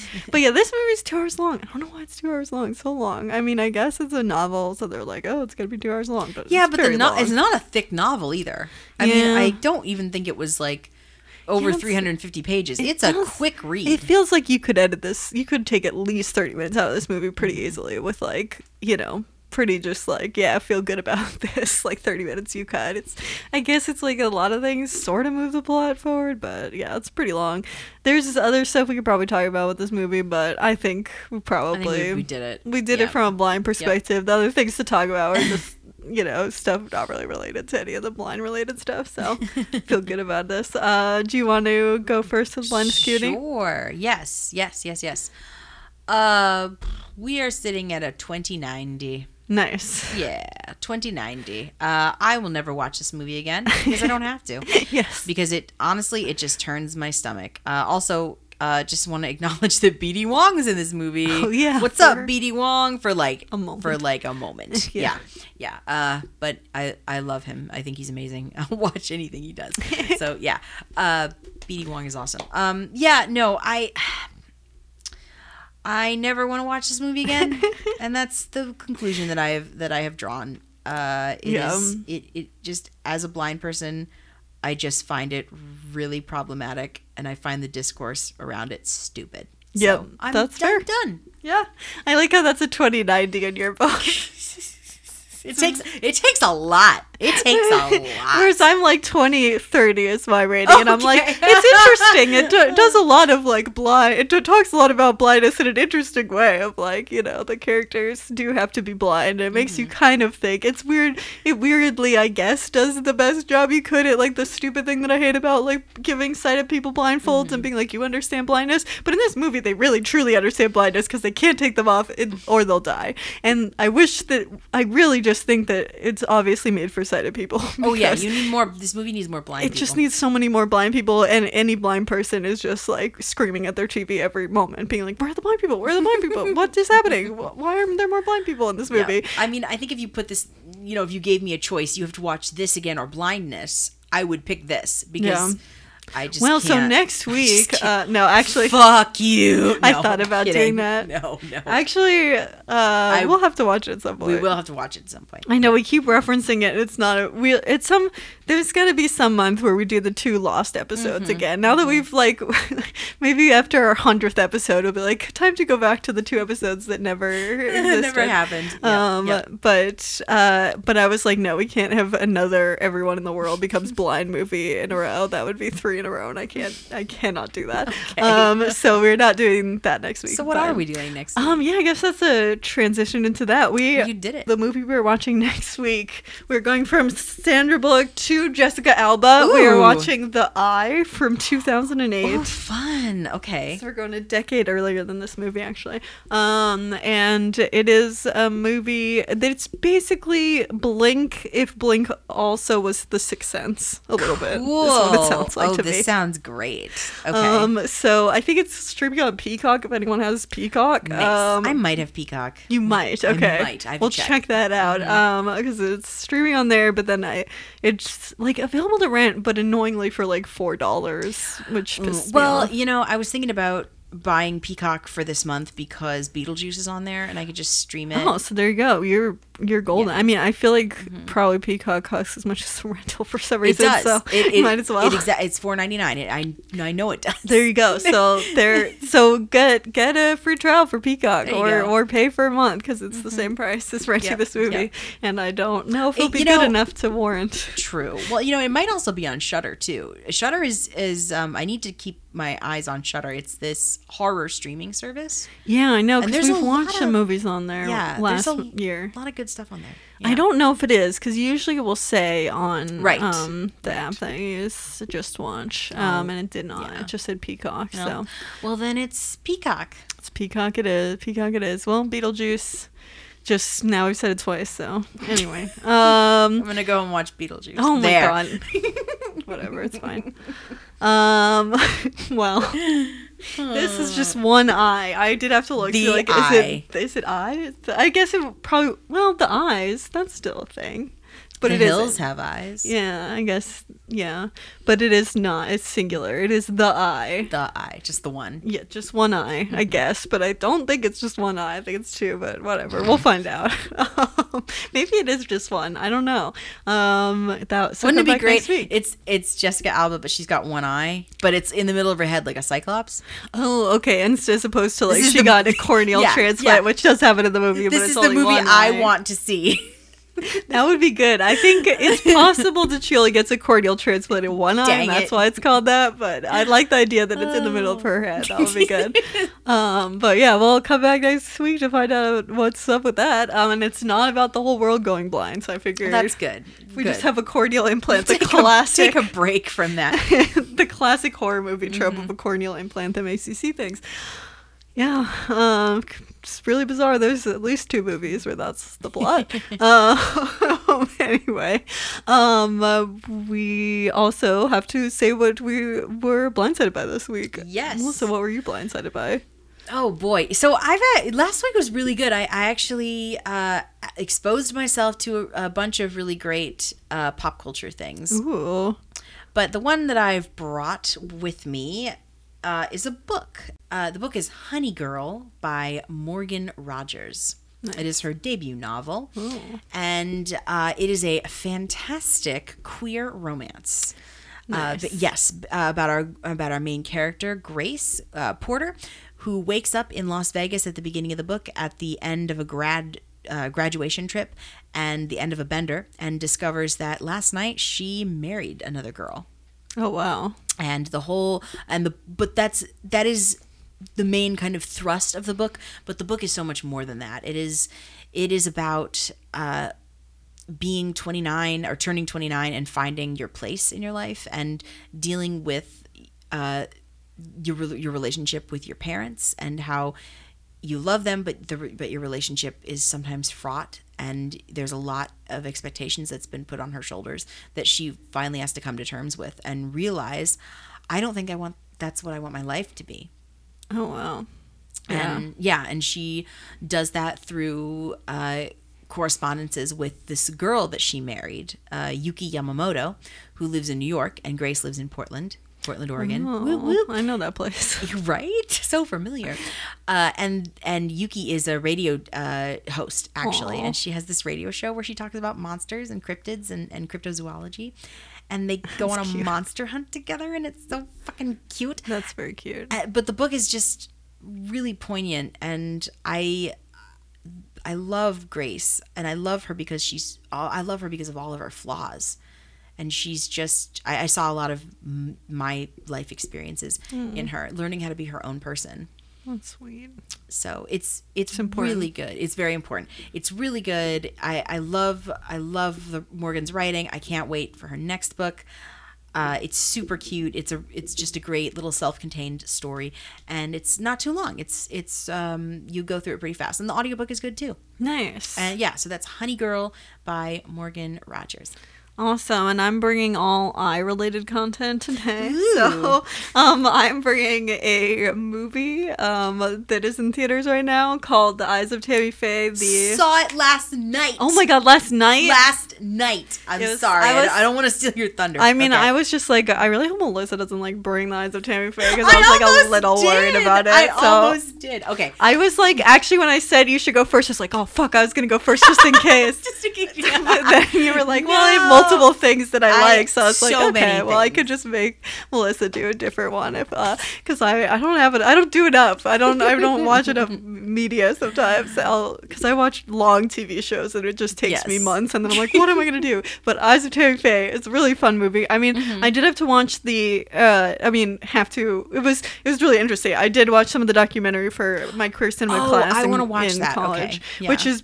the same name, so it's kind of Yes. confusing. Tammy Faye, the one that is currently on theaters or is out in theaters in uh, September, October 2021, whenever you're listening to this. Uh, that one, as opposed to the 2000 documentary um, of the same name. But it is um, just this, it's about the same person, Tammy Faye Bakker, who um, is a. Um, was a pr- like preacher uh televan like televangelist preacher with her husband Jim Bakker but it is um like not it's definitely not your typical story. I mean, I saw it in my queer cinema class because she's kind of a queer icon and one of the like inspirations for the modern Yeah. like drag movement. Yeah. And she, during the time of the HIV/AIDS crisis, um, would like actually did genuine interviews with people who um were um like She- dying of HIV. Right. HIV. She was one of the few Christian Yeah. self-proclaimed proclaimed Christians that was like, guess what? God loves everybody and I'm going to love these people with AIDS. Yeah, and it was Mm-hmm. it's a very like it's pretty I I liked just how so like consistent and just like and just like there's especially like watching a, like a Christian wife there's such you just expect her to be someone who just at a certain point is like well my husband wants this and she just never did that. She was just always like I am my own person and I'm gonna do this and I am going and like you you know the movie sets up that she is like oh gay people are like They're people too and they're they're like humans. and God loves everyone Mhm, and he didn't make mistakes and all that you know so so they kind of set this up early and you just see how just it's it was a very nice and refreshing um story about like you know a world that you would not expect that story. And um and it did also make there was something kind of bittersweet about it because it is about her fall from grace partly really because of like the you know the conservative christian agenda basically. Yeah, well, I mean, it's, it's basically shown in the movie that Falwell kind of orchestrated the whole thing. He brought their their kingdom down. Now, granted, this is spoilers for the this is super spoilers. I'm sorry. Please, please watch the documentary or go see the movie. But I mean, Jim wasn't innocent, you know. And and my question is, this is why I want to watch the documentary. Is my question is how culpable Tammy Bakker was, uh, Tammy Faye Bakker was in all of this too. Right. Yeah, I mean it's interesting. I mean, I think it's it is one of those things where it's like there's a lot that you don't know. And I mean, oh god. Okay, so we're spoiling movie. So skip ahead if you want. It is really good and you should It's- see it. Yes, Jessica Chastain MVP. I think she's Um, going to get an Oscar nom for this. I really do. it's a great it's an amazing performance. performance. Um, Yeah. but there, like Conrad and I were also talking about how, like, um, wondering about like Jim Bakker and how there's like kind of rumors a lot that's kind of like touched in the movie that he is gay, and we see in the movie that like she's like he's not gay, like I understand, like or I know him better than everyone, and then but we were like it's one of those things where you never know because Jim Bakker's still alive and is not like Mm-hmm. openly gay, so it is one of those things where you always where we were like I wonder if she also had more conversations with him in real Right. life, but Or didn't want to like maybe maybe he ruin his reputation. True. I I bel I would believe that. That sounds logical. Um, or maybe he was bi I mean, he could have definitely been bi. or is bi. He's still. I mean, alive, bi so- erasure is a real Right. thing, but um, but he's never been outwardly queer and yeah, outed or out. He's as not come queer. out, Yeah, yeah. come out as queer in his lifetime. That there's just like, I guess, well, like rumors. And there's also like, you know, I guess kind of you know whisperings that come into play in the movie so Mm-hmm. that's why because normally it'd be like very shitty to unnecessarily out someone but like but it, be- in the movie it's never really stayed out loud and, and partly that's probably because he is alive too. So you know, I mean, and even if he wasn't, there's still, I'm sure, some like. Mm-hmm. You know, whatever. Saying like telling someone else's story is always Right, you go into right. those problems when it comes to someone who might have been in the closet. But yeah, Mm-hmm. um, it is it is definitely a really great um, it's a great movie, uh, Mm-hmm. and yeah, and I think that it, it's. I want to go back and revisit the documentary too, Me too, um, definitely. because Yeah, it was yeah. it was really interesting. But yeah, so I've I've even thought about the documentary before, and so I was like, oh well, there's a minute, in a movie, but it's a really um, yeah, it's really fun. It's it's um, yeah, she's just a very cool. she's just, you just kind of she's fall in love really with her. cool. Yeah, I'm. I went in not necessarily wanting to hate Tammy Faye. I didn't know. I don't know anything about her. Really, Right. very little. I think most did people I, go I in know unless they're like drag queens. Yeah, yeah, and I'm just like, wow, she was a really amazing person. yeah, she's So I, it did, it did, you know, uh, I still came out of it hating organized religion. well, yeah. I mean, that isn't going to change. Yeah, just at the end where she's just so stuck between, like she's just, I, I mean, almost like that stuff I was saying about Mm-hmm. triggering feeling of blindness of being like not belonging in either world. Like I just saw myself in that too, of just Oh, being God, like that. Like you're not like the the secular world doesn't want you, but the religious world doesn't want you either. Right. And it's just because she was who and- she was, and, and like she- she just stood by her guns for something that was good to stand by your guns for. Exactly. And I mean, you just feel for her. She gets out of Jim's hands and everything and after they divorce and she's in the in the Hollywood studio talking to the agent and you I just it just hit me like a ton of bricks. Yeah. She doesn't know how to do anything else. Yeah, she, it It's is not like, like such can- a specific skill that's Yeah. not transferable as much as like especially not to the rest of Hollywood. Right. And Hollywood is is a very secular. You know, as problematic as it is in so many ways, like you know, it's not. It is not like a Christian. like you know, Hollywood is pretty secular as well as being problematic in other ways. But like, but it is like that. It is that problem, especially for someone who you know, I mean, I, I think like her her legacy lives on in in, in like drag and, and what Yeah. she um and I think probably in a lot of ways what she, more what she did that's why I watched her in my queer cinema class. Like I feel like she lives on as a queer icon more than anything else, even though I don't think she was she probably was not queer. Um like because she uh yeah i think she's probably cis het actually but i don't know Prob- but but she's just as a queer advocate and also as like a her makeup is is very It's very um, iconic. Yes, very Yeah. iconic and drag queen esque. Um, yes. But I mean or like that she inspired drag right, queens right. is what I mean. But I yeah. mean, she was, you know, she was there advocating for LGBTQ when nobody else would, yeah, which is which pretty, is pretty amazing. amazing, especially Yeah. like a televangelist. Yeah, she's. Yeah. it's a pretty awesome story, and um, and it is cool to I think having a more mainstream portrayal of someone who's kind of probably lost history at this point. She died like um. I think like In 13 years ago. Yeah, Yeah. something like yeah, yeah. Um so so yeah, it is great movie. It's out in mm-hmm. theaters now, so you can go see it. It's supposed to have audio descriptions, but they didn't It have does. it at living room. oh Because no! I guess they didn't get it, and like the manager came up to me and was like, Not "I'm ag- so sorry," and we were again. like, we were we were talking about like he was like, "Yeah, I really wish they like they had it, they made everyone do audio descriptions, and then also like sent like gave people money at the theaters to get it." It, So we had a it does have audio description because when I went to Fox Tower, which is where I watched it, I watched it with AD. Well, this is the frustrating thing is that like a lot of the the art house theaters in Portland, and I've talked They to the it. managers because they'll come and they'll they'll Mm-hmm. chat with you about it, and I like I feel for them. I'm not I really like the art house theaters, but there needs to be more like Yeah. easy, this the Yeah. technology should be more Yeah. accessible, and there should be more funding to the studios This is- provide it with the movies. Yes, this is why I still keep up my Regal account because It's so sad Because I want to support our have it. local theaters. I know, and I then know. also the more art housey films are even less likely to just have a track at all. Sure. And so then there's that added issue of the double whammy of like all the the cool theaters don't have as much access to technology, and right. then well, like I want to I want to keep going back to Studio One, but I know they don't have. Yeah, they just don't have it They don't have up. it at all. So yeah, well, not um, sorry, that's not a jab at Studio One. I love. Please go to Studio One. I love them. but they don't have money. They're super cool. sad. Yeah. Yeah, I mean, if you, yeah, everyone, anyone in Hollywood who does distribution stuff, I don't fucking know. Just make sure we need. There needs to be some. I think there should be legislation and like more funding to that kind of stuff. But anyway, whatever. Also, the manager of Living Room Theater was talking about this, so we bonded over. Uh, nice. Over that, I'm I- like gonna know all the managers at every like it. theater because they're all gonna come up and apologize to me for not having the audio descriptions. Oh, It's happened like three times already. Well, and I like, I really like living room theater too. I've been there a couple Yeah, of times. know. And they do have it set up, but I've yet to. I go always see the like weird art housey movies, so they're not as predictable. with- Sure. and that's like a studio problem. I mean, you know, it's a system. It's a more systemic problem. That's not like there's not Mm-hmm. Well, one singular thing to blame for If, that. if you are so inclined to go watch it again, I can tell you 100% that Fox Tower has audio description. Yeah, Re always has audio description. That's, I know. though sometimes you get people who don't know how to work it. So I've had a couple times where I've oh, not gotten access Oh, I've, to it.